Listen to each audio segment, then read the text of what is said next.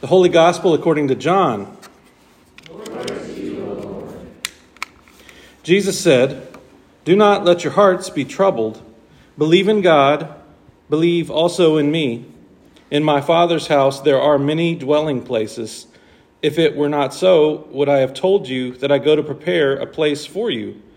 And if I go and prepare a place for you, I will come again and will take you to myself, so that where I am, there you may be also. And you know the way to the place where I am going.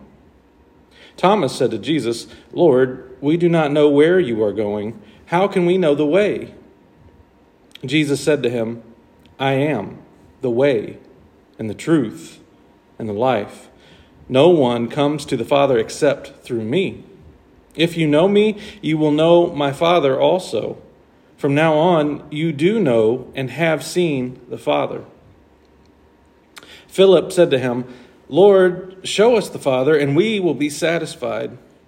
Jesus said to him, Have I been with you all this time, Philip, and you still do not know me?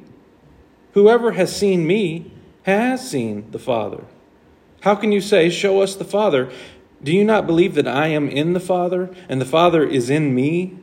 The words that I say to you, I do not speak on my own, but it is the Father who dwells in me who does these works.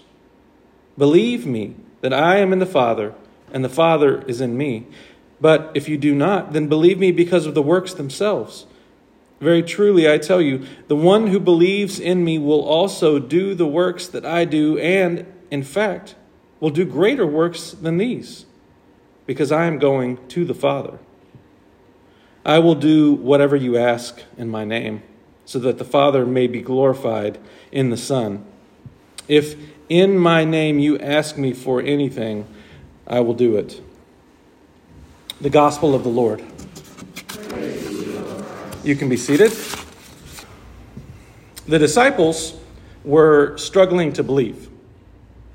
This section of the gospel, according to John, is called the farewell discourse.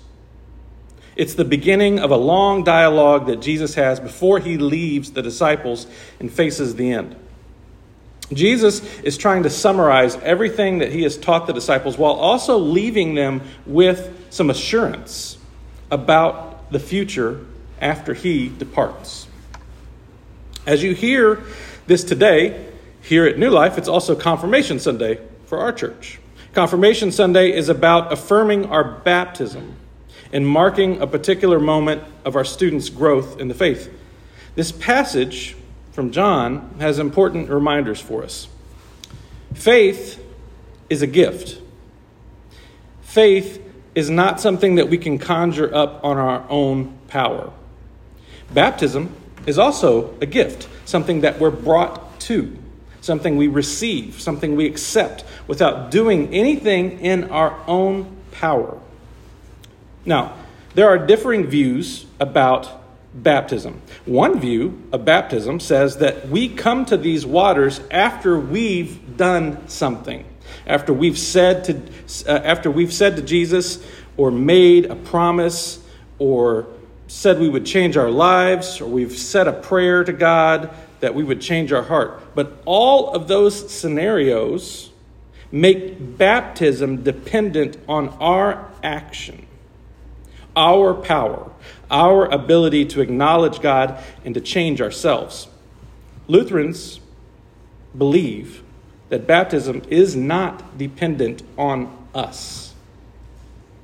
It is totally dependent on God and the work of the Spirit in our lives before we even have the capacity to recognize what is happening to us. We don't have to do anything to earn God's grace or forgiveness. It simply is there for us at all times, in all places, for all people. The Christian life is all about responding to that reality. We don't say prayers or make promises to be a better person so that God will forgive us. We become Christian by waking up to the reality that God is love. and has already forgiven us in grace and mercy. And because of that, we can let go of all the things in life that prevent us from showing the same grace and mercy to our neighbors. That's why it's easy to identify with the disciples in today's reading. They were struggling to believe what Jesus was saying to them, they had questions. They believed in God, but they were stressed out about what Jesus was trying to explain to them. We do not know where you're going. How can we know the way? Just show us God, and we'll be satisfied. The disciples were stuck in their yearning to make sense of God. They wanted God to make sense through human understanding. They wanted to see God with human vision. But these are not the way of faith. These are not the gifts of the Spirit that ask for you to set aside human wisdom and physical appearances and instead put your trust in God. That is the meaning of baptism. Through water and the Word, you are connected to Jesus in His death and resurrection in a way that doesn't logically make sense or that you can't physically see. You are marked with the cross of Christ in your baptism, but it doesn't show up on your forehead in a physical way.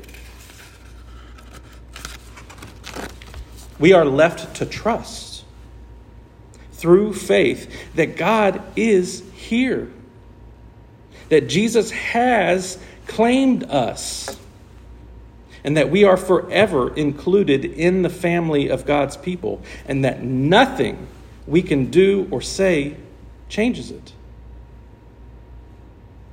God's grace doesn't flinch and it's not dependent on anything that we do. We can't earn it. It's a free gift. All we can do is open our hands and receive it.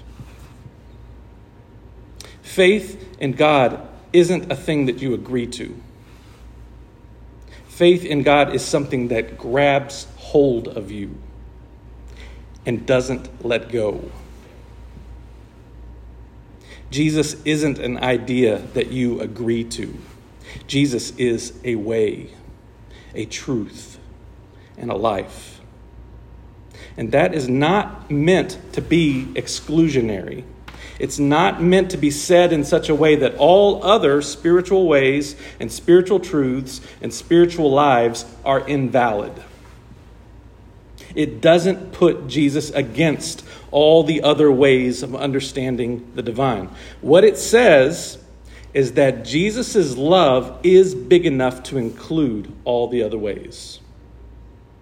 In my Father's house are many dwelling places, many rooms, enough space for everyone, no matter what they believe. By the way, when Jesus says, If in my name you ask me for anything, I will do it, that's not a magic trick.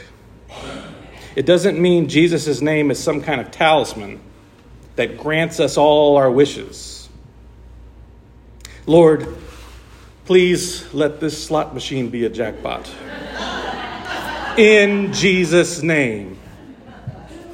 No. That's not that's not how it works. In the Bible, names are representative of someone's character. So it's better understood as if in my character you ask me for anything, I will do it. When we ask God for things, if they're consistent with the character of Jesus, they will happen. So the question is are the things you pray for consistent with who Jesus is?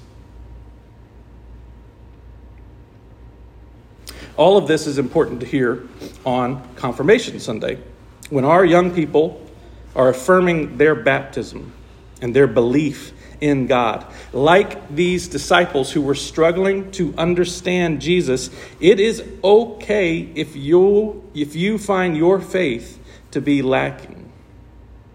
It is okay to not understand God. Faith does not require you to understand any of it. It does require trust, however.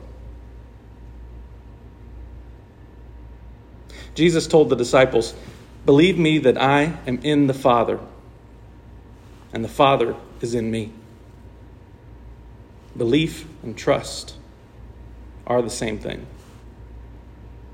While it may be difficult to believe in your mind, you can trust in your heart. Trust that you are in God and that God is living in you. Amen.